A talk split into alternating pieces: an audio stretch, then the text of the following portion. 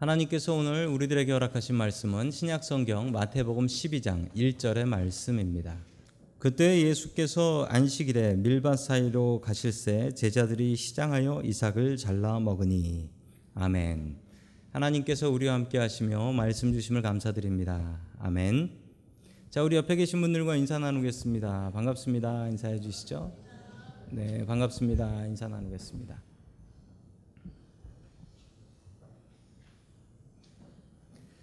자, 우리는 크리스찬입니다. 그래서 우리는 주일날 예배를 드리죠.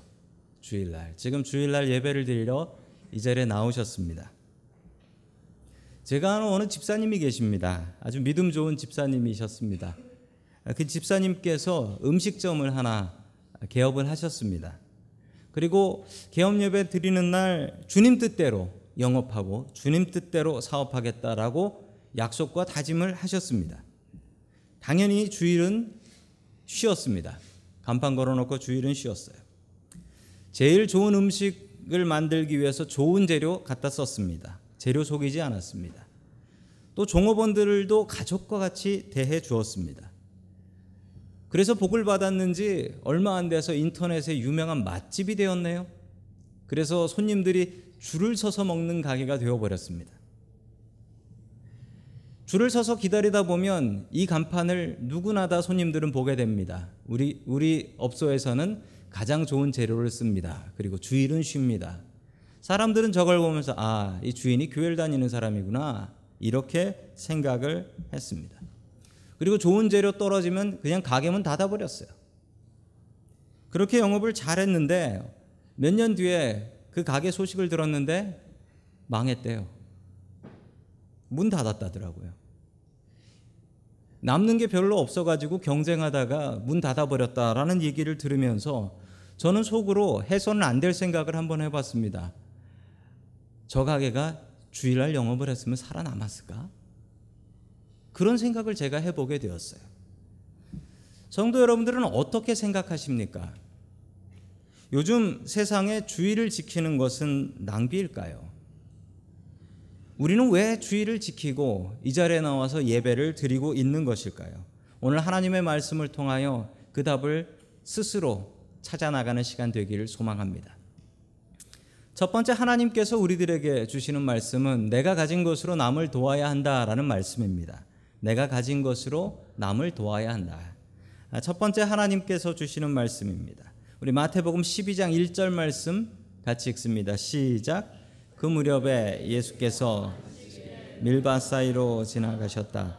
그런데 제자들이 배가 고파서 밀 이삭을 잘라 먹기 시작하였다. 아멘. 제자들이 안식일에 밀밭 사이로 지나가시다가 배가 고파서 밀 이삭을 잘라 먹게 되었다라고 이야기를 합니다. 이 뭐가 문제인가요? 남의 밭이죠?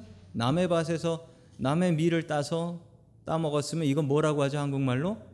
남의 밭에 서리한 거예요. 이거 일종의 도둑질인 거죠. 분명히 문제가 될 수 있는 것입니다. 당장 바리새인들이 시비를 겁니다. 바리새인들이 와서 시비를 겁니다. 아니 당신들의 제자들은 왜 안식일 날 하면 안 되는 일을 하고 있습니까? 라고 하며 시비를 걸었습니다. 자, 계속해서 2절 말씀 보겠습니다. 시작. 바리새파 사람이 그것을 보고 예수께 말하였다. 보십시오. 당신의 제자들이 안식일 안 되는 일을 하고 있습니다. 아멘. 바리새인의 시비를 걸고 있는 내용은 조금 다르다라는 것을 아실 수 있습니다. 이 바리새인들이 거는 시비는 왜 남의 밭에서 도둑질을 합니까? 이 시비가 아니었고 어떤 시비입니까? 안식일에 왜 일을 합니까? 이걸 시비 걸고 있는 것입니다. 그러면 남의 밀밭에 가서 따먹는 건 괜찮나요?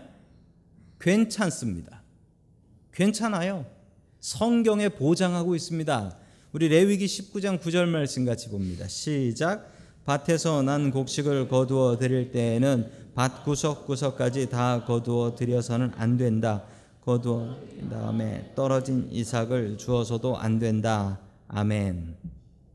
밭에서 곡식을 거둬 드릴 때 주인한테 하는 말이에요. 주인한테 밭 구석구석 그 코너에 있는 것들은 거두어 드리면 안 된다라는 겁니다. 내 밭을 내가 추수하는데 내 밭에 내, 내 것이 아닌 것이 있대요. 내 것 중에 내 밭 중에 10분의 1은 하나님 거. 그리고 그 구석구석에 있는 것들은 가난한 이웃의 것. 내 밭에서 자란 내 것이고 내가 농사 지은 거지만 그 중에 내 것 아닌 것이 있다니까요. 다 내가 먹을 수 있습니다. 그런데 그러면 죄 짓는 것이라는 사실입니다. 자기 밭을 추수할 때 구석구석 하면 안 되는데 그건 가난한 사람들이 먹을 수 있게 내버려 둬야 됩니다. 가난한 사람들이 따서 먹을 수 있게. 자, 그리고 떨어진 이삭은 주면 안 된다라고 합니다. 전에 어떤 분이 이것을 큐티하시면서 집사님이 이렇게 말씀하셨어요. 은혜를 받았다고. 떨어진 것을 주수면 안 된다. 이게 한국말로 낙장불입이래요. 떨어진 건 내 것이 아니다. 떨어진 건 내 것이 아니랍니다.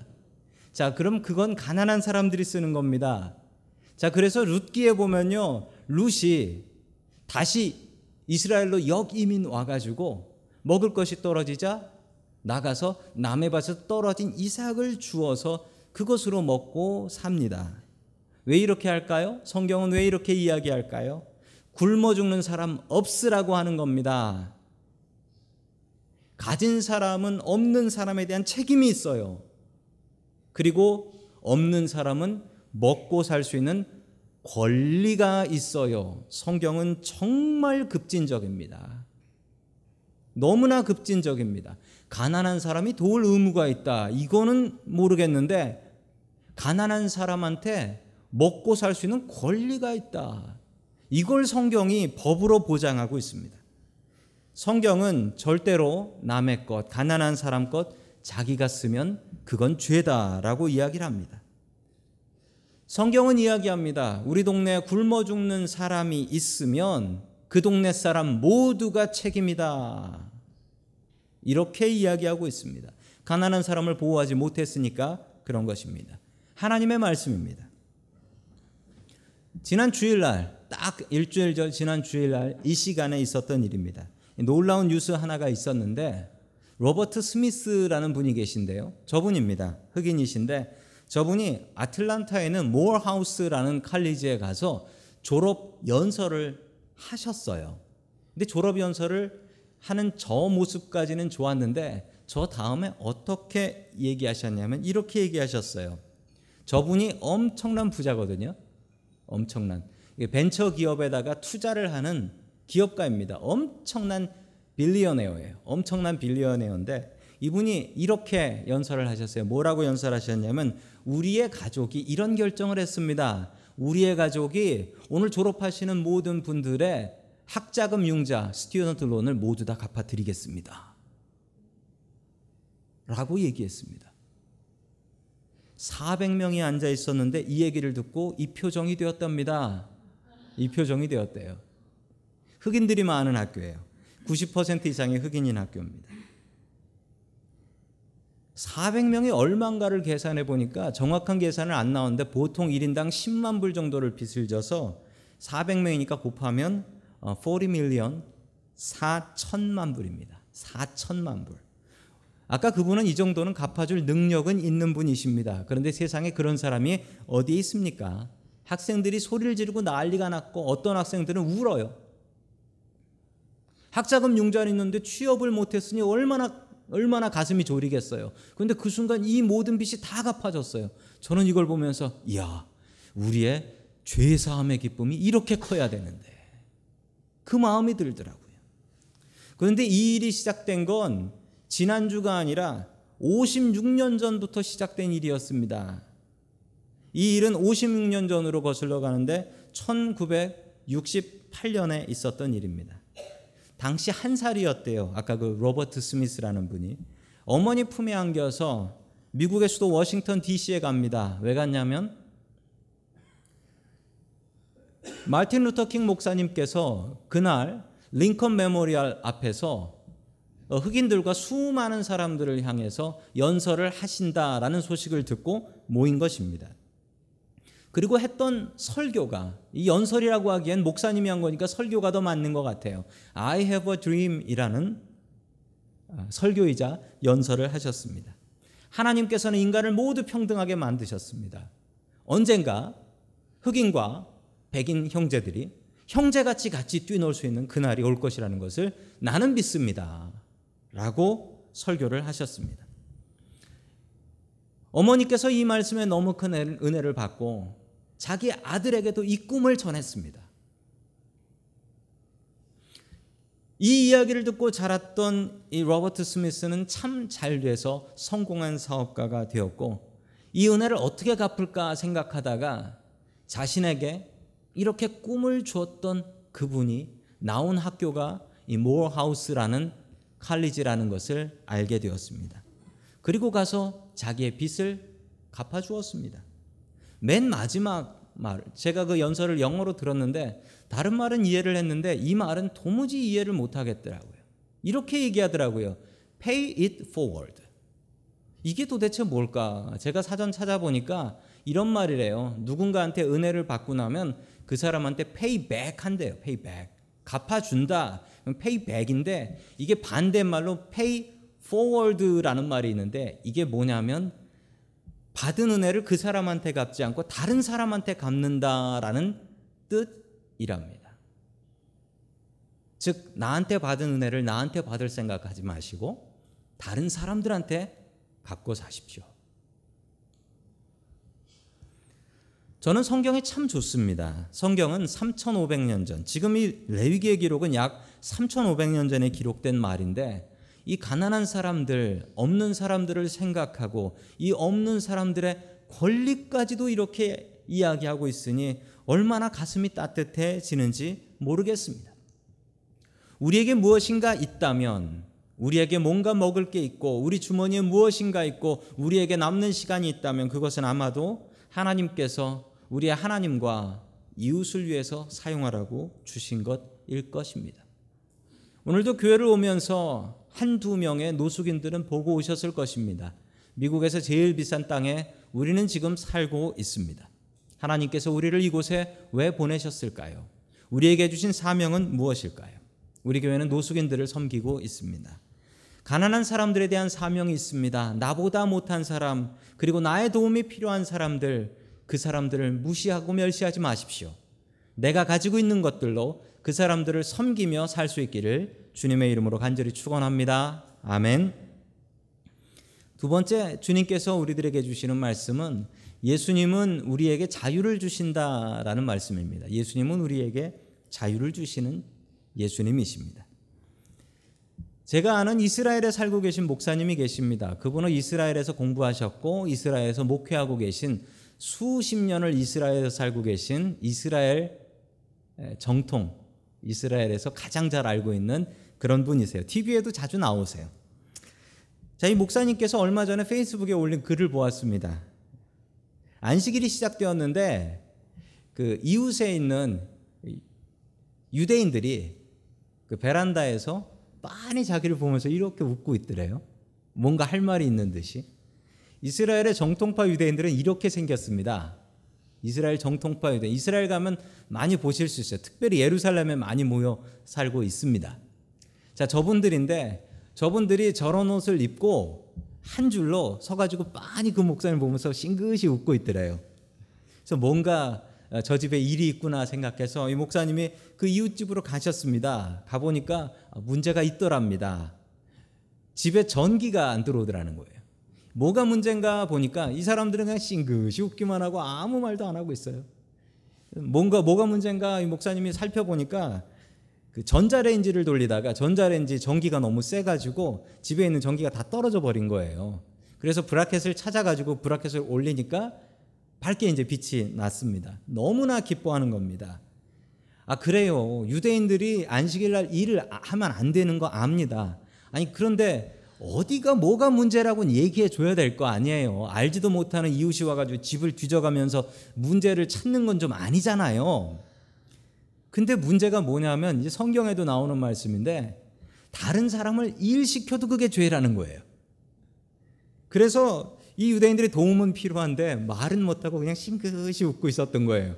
그러니까 이 목사님은 뭐 이스라엘에 한두 해 사신 분도 아니니까 뭐가 문제인가 시키지도 못하고 있구나. 그래서 자기가 찾아가지고 다 해주고 나오는데 너무나 고맙다고 음식 좀 싸가라고 이 얘기를 하더랍니다. 참 웃긴 것이 자기네들이 일 안 하면 그건 안식일이고 다른 사람 일하면 그건 괜찮고 이 말이 안 되는 거잖아요. 이 목사님께서 마지막에 뭐라고 글을 쓰냐면 이렇게 쓰셨어요. 예수님께서는 우리에게 자유를 주십니다. 이렇게 쓰셨어요. 우리는 주님께서 주신 자유를 누리고 있습니다. 옆에 계신 분들에게 이렇게 축복해 주시면 감사하겠습니다. 주님 안에서 자유를 누리십시오. 네, 주님 밖에서 누리시면 안 돼요. 주님 안에서 우리 이렇게 예배 드리듯이 여기서 자유를 누리셔야 합니다. 자, 우리 다시 우리 1절의 말씀을 읽겠습니다. 시작. 그 무렵에 예수께서 안식일에 밀밭 사이로 지나가셨다. 그런데 제자들이 배가 고파서 밀 이삭을 잘라서 먹기 시작하였다. 아멘. 무엇이 문제냐면 이 밀을 따는 것 이것도 일인데요. 따가지고 이제 껍데기를 바꿔야 하잖아요. 이게 비비는 거 이거를 유대인들 특히 바리새인들은 타작으로 봤습니다. 타작.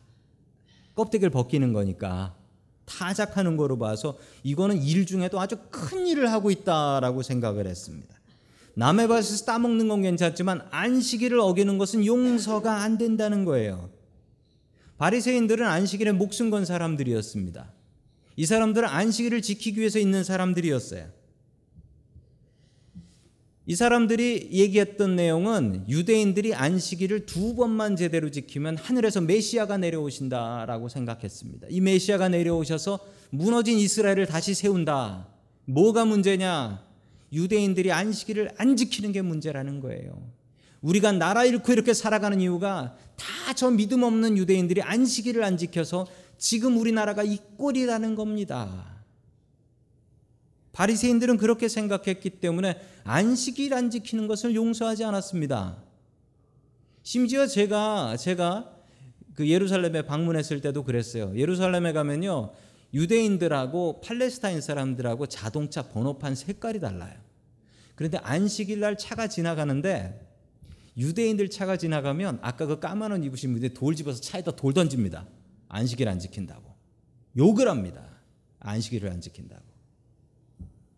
이 사람들은 안식일에 목숨 건 사람들이었습니다. 그러니까 예수님의 제자들이 안식일 안 지키는 걸 용서할 수가 없는 것입니다. 그때 예수님께서는 이렇게 말씀하셨습니다. 우리 4절 말씀 계속해서 봅니다. 시작. 다윗이 하나님의 집에 들어가서 제단에 차려놓은 빵을 먹지 않았느냐? 이것은 오직 밖에 자기들 그 일 등 먹어서는 안 되는 것이었는데 말이다. 아멘. 예수님께서는 이 말씀을 하십니다. 다윗이 도망자 생활을 할 때였어요. 도망자 생활을 할 때 너무나 배가 고파서 자기의 부하들과 성전에 가서 성전에 있는 진설병이라고 하는 제사장들만 먹을 수 있는 빵이 있는데 그 빵을 먹었다라는 거예요. 이게 죄 아니냐? 그런데 너희들은 다윗이 그랬으면 다윗이니까 하고 넘어간다라는 거예요. 다윗은 되고 왜 나는 안 되냐? 이 얘기 같이 들리지만 그렇지 않습니다. 그렇게 엉뚱하게 생각하시면 안 돼요. 예수님의 말씀은 이것입니다. 다윗도 율법을 어겼다. 그런데 너희들은 넘어가지 않니? 그런데 이 율법을 지은 분은 누구냐? 하나님이시다. 하나님께서 안식일을 어떻게 쉬라고 만드셨는지 그걸 알아야지. 하나님께서 하신 말씀 그 말씀 붙잡고서 이걸 문자 그대로 해석해서 이렇게 사람들에게 자유를 빼앗는 것은 이건 틀린 일이다. 안식일은 그런 날 아니다.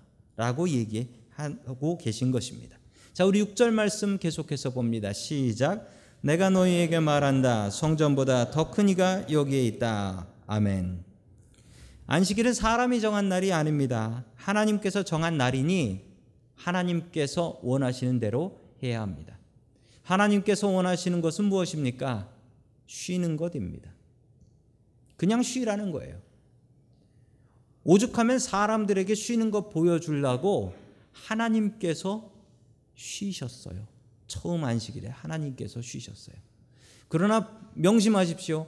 하나님은 쉬지도 않고 졸지도 않고 주무시지도 않습니다.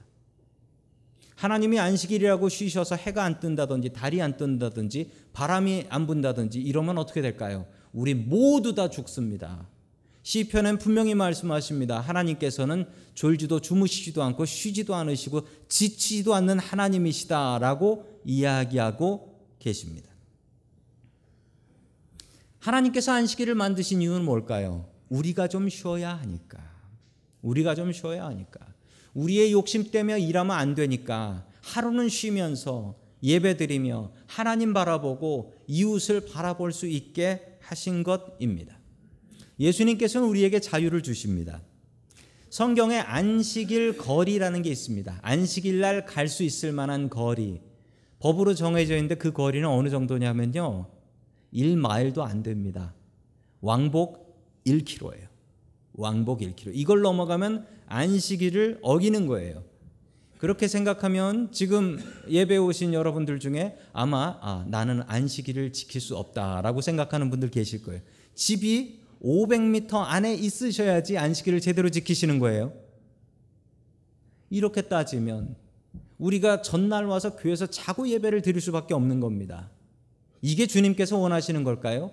이게 우리 쉬라고 주신 안식일일까요? 주님께서는 우리에게 자유를 주십니다. 그런 거 신경 쓰지 말고 제대로 쉬면서 하나님께 예배 드리라는 주님의 명령입니다. 안식일 제대로 지키려면 주일날은 음식하면 안 됩니다. 주일 전날 와서 음식 다 준비해 놔야 되고요. 그 다음날 그걸 대표도 안 됩니다. 그냥 차가운 국을 벌컥벌컥 마셔야 됩니다. 그리고 남자분들은 좋아하실지 모르겠지만 설거지도 하면 안 됩니다. 그런데 주님께서 우리에게 자유를 주셨습니다. 음식할 자유, 설거지할 자유. 주님은 우리에게 자유를 주시는 분이십니다. 주님 밖에서 자유를 누리려고 하지 마십시오. 우리의 성전 안에서, 말씀 안에서 주님께서 주시는 자유를 풍성하게 누리며 살 수 있기를 주님의 이름으로 간절히 축원합니다. 아멘. 세 번째 마지막으로 하나님께서 우리들에게 주시는 말씀은 주일은 주님의 날이다라는 말씀입니다. 절대 주일은 우리들의 날이 아닙니다. 우리들 쉬는 날 아닙니다. 주일은 주님께서 주신 날입니다. 주일이 아닌 안식일을 지키시는 분들도 있습니다. 이런 분들은 우리 주일 지키는 크리스찬들을 비판하기도 합니다. 그분들이 이렇게 비판을 해요. 뭐라고 비판하냐면 성경에 주일 지키라는 말 한마디도 없다. 안식일 지키라는 말만 있다. 그런데 이 말은 사실입니다. 성경에 주일 지키라는 말은 없습니다. 안식일 지키라는 말만 있어요. 자, 또 이렇게 얘기하시는 분도 있습니다. 우리 보고 썬데이가 뭔 줄 아나. 그러면서 썬데이의 썬은 태양이라는 거예요. 일요일은 태양신을 숭배하던 날이었다라는 겁니다. 실제로 로마가 태양신을 숭배하던 날이었습니다. 일요일이. 자, 그래서 기독교인들이 타락해가지고 이 하나님을 섬기지 않고 일요일로 바꿔서 태양신을 숭배한 것이다. 이게 우상 숭배하는 날이다. 이렇게 비난하기도 합니다. 그렇게 일요일을 지내면서 일요일을 거룩한 날인 양 주일이다라고 부른다. 아, 이렇게 우리들을 비판한다라는 것입니다. 들어보신 분들도 계실 겁니다. 얘기를 들어보면 정말 그런가라고 생각하실 수도 있는데 결론부터 얘기하면 틀렸습니다. 그렇지 않습니다. 우리는 왜 지키라는 안식일을 안 지키고 성경에 지키라고 나오지도 않은 일요일을 주일로 지켜서 이 시간 예배를 드리고 있는 것일까요? 그 이유를 찾자면 예수님께서 부활하신 날이 주일이었습니다. 그런데 예수님께서 부활하신 이후에 예수님과 제자들은 주일날 모이기 시작했습니다. 그리고 그 전통을 지금까지도 우리는 이어나가고 있는 것입니다. 이 주일날 모이는 전통을 제일 먼저 만드시고 세우신 분은 예수님이십니다. 이날은 주님의 날로 기독교인들이 기념했습니다. 대부분이 유대인들이어서 이 사람들은 안식일을 평생 지키고 이날 안 지키면 죽는 줄 알고 있었던 사람들이었는데 이 사람들은 안식일을 내려놓고 우리의 주님을 위해서 주일을 지키고 시작했습니다. 태양신을 숭배했다라는 말은 역시 또 말이 안 되는 이야기입니다. 왜냐하면 그 당시의 기독교인들은 로마 정부에서 엄청난 박해를 당하고 있었습니다. 황제를 숭배하지 않고 있다라고 해서 박해당하고 십자가에 못 박혀 죽고 사자굴에 들어가서 찢겨 죽고 이랬던 사람들이 태양신 숭배한다고 요일을 바꿨다고요. 자기의 목숨 내놓고 하나님 믿겠다, 예수님 믿겠다라고 다짐했던 사람들이 요일은 우상 숭배를 했다고요. 이게 말이 될 노릇입니까? 오히려 그들이 안식일을 지키면 더 박해가 덜 했습니다. 왜냐하면 안식일을 지키면 유대교인 줄 알았거든요. 유대교는 박해를 덜 당했어요. 그리고 안식일을 지키면 유대인들은 자기의 형제로 대접해 줬거든요. 그런데 안식일을 안 지키면 유대인들도 엄청난 박해를 했습니다. 그 모습이 사도행전 보면 나와요. 바울이 로마 사람들이 아닌 유대인들한테 박해를 당합니다. 안식일을 안 지킨다고. 안식일을 지키던 유대인들이 주의를 지키는 주님을 위한 크리스찬으로 살기로 다짐했기 때문입니다. 그 삶은 더욱더 힘겹고 괴로웠지만 주님께서 지키신 주님께서 부활하신 그날 우리는 더 이상 유대교인이 아니다. 우리는 예수님을 믿는 기독교인이다라는 믿음을 고백하며 그 박해를 당했던 것입니다. 우리는 주의를 지키는 크리스찬입니다. 미국에서 제일 뭐 한국에 닭 장사들이 많잖아요. 닭집이 많다고 하는데 미국에도 닭집이 많아요. 미국에서 가장 많은 닭집이 어디인 줄 아십니까? 원래는 그 할아버지가 이렇게 지팡이 들고 있는 KFC였거든요. 어, 그 몇년 전에 바뀌었습니다. 어, 칙필레라는 가게로 바뀌었습니다. 저게 닭집입니다. 예전에는 이 우리 서부 쪽에는 없었는데 요즘 저 사노제랑 서부 쪽에도 저 칙필레라는 예, 닭 파는 가게가 음식점이 많이 유행입니다. 참 잘 되고 있다라고 해요. 가게가 너무 잘 돼가지고 많이 확장을 했다라는 이야기를 들었습니다.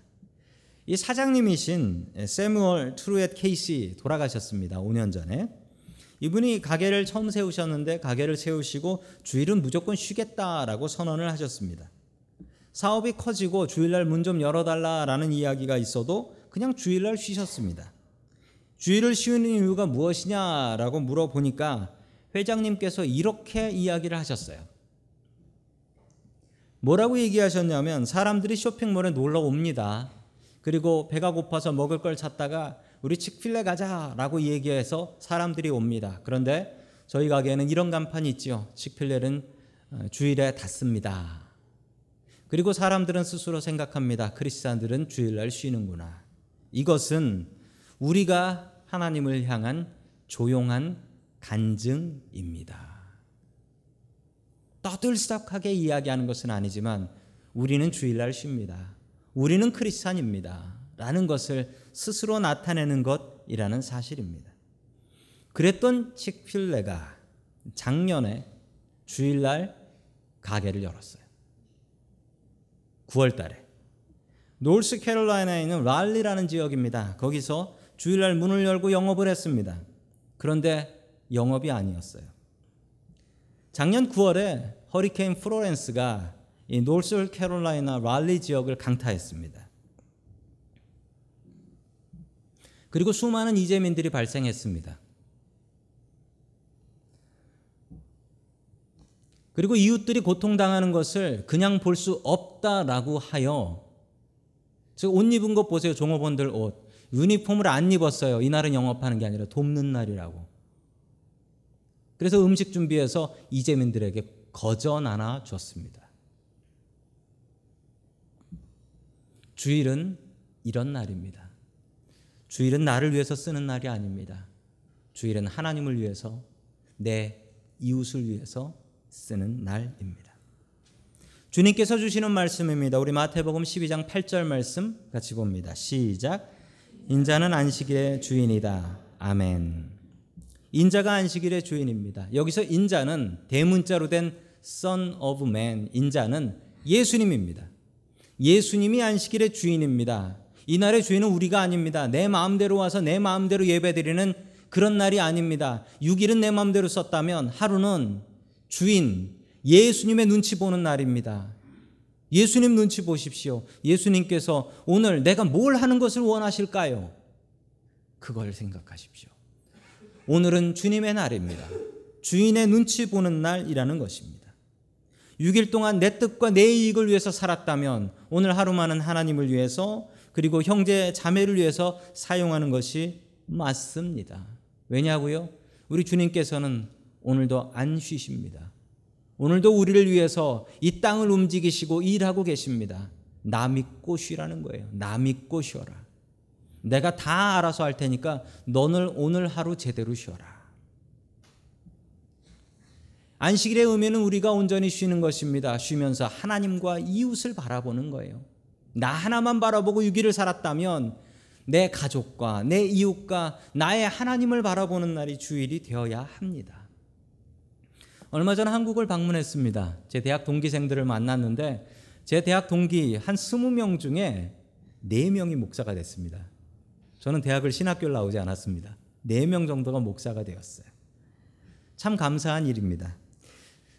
토요일 날 저녁에 동기들 모임을 한다고 모였는데 저야 뭐 그 다음 날 오후에 설교를 하니까 그 청주에서 오후에 설교를 했으니까 시간이 돼서 동기 모임에 갔습니다. 또 저 때문에 모인다고 하는데 어떻게 안 갑니까? 근데 제 친구 중에 목사가 하나 더 있는데 그 친구 목사도 조금 늦게 왔어요. 모임에 늦게 왔습니다. 그래서 무슨 일로 늦게 왔냐? 토요일 날 저녁인데 바쁘지 않냐라고 하니까 좀 바빴대요. 고등부를 맡고 있는데 고등부 부모님들한테 전화하느라고 바빴대요. 그 무슨 전화를 했냐? 그때 신방 전화인데 요즘 중간고사 기간이라 아이들이 예배를 잘 안 온다는 거예요. 반도 안 온대요. 그래서 부모님들한테 전화해서 애들 좀 교회 보내달라 이렇게 신방 전화를 했답니다. 저는 이 얘기를 듣고 당연히 안 믿는 부모님들이나 믿음이 약한 부모님들이다라고 생각을 했는데 이 친구가 이렇게 얘기하는 거예요. 그런데 그분들이 다 교회 중직자야 그러는 거예요. 장로 권사 안수 집사라는 거예요. 그런데 왜 교회를 안 나오냐 주일날 그렇게 물어보니까 시험 기간이라고 공부하라는 겁니다. 아이들이 주일을 지키라고 돕는 게 아니라 주일로부터 아이들을 보호하고 있었어요. 시험 기간은 공부해라. 그리고 좋은 대학 가라. 그리고 다시 예수 믿어라. 이게 요즘 한국의 현실이라고 합니다. 시험 기간 되면 애들이 싹 빠져나간대요. 저도 그런 분 알아요. 그런데 대학 가고 나서 교회 안 다니고 그리고 직장 갖고 나서 믿음 떠나버려서 정말 피눈물 흘리는 부모님 저도 몇 알고 있습니다. 우리가 주의를 지키지 않으면 우리는 크리스찬이 아닙니다. 우리는 몸이 아파도 주의를 지킵니다. 마음이 아파도 지킵니다. 오늘 예배 오신 여러분들 옆에 있는 사람 보러 오지 않으셨을 줄로 믿습니다. 우리는 오늘 주님을 만나러 왔습니다. 예배는 주님께 드리는 것이고 주님 바라보기 위해서 나오는 것입니다. 다른 어떤 것도 우리에게 걸림돌이 될 수 없습니다. 오늘은 주의를 지키는 날입니다. 우리는 주의를 지키는 크리스천입니다. 이 날은 나의 날이 아니라 주님의 날입니다. 이날 주님께서 나에게 무엇을 원하시는지 다시 한번 곰곰이 생각해 보시면서 이 날을 주님 뜻대로 사용할 수 있는 저와 성도 여러분들 될 수 있기를 주님의 이름으로 간절히 축원합니다. 아멘.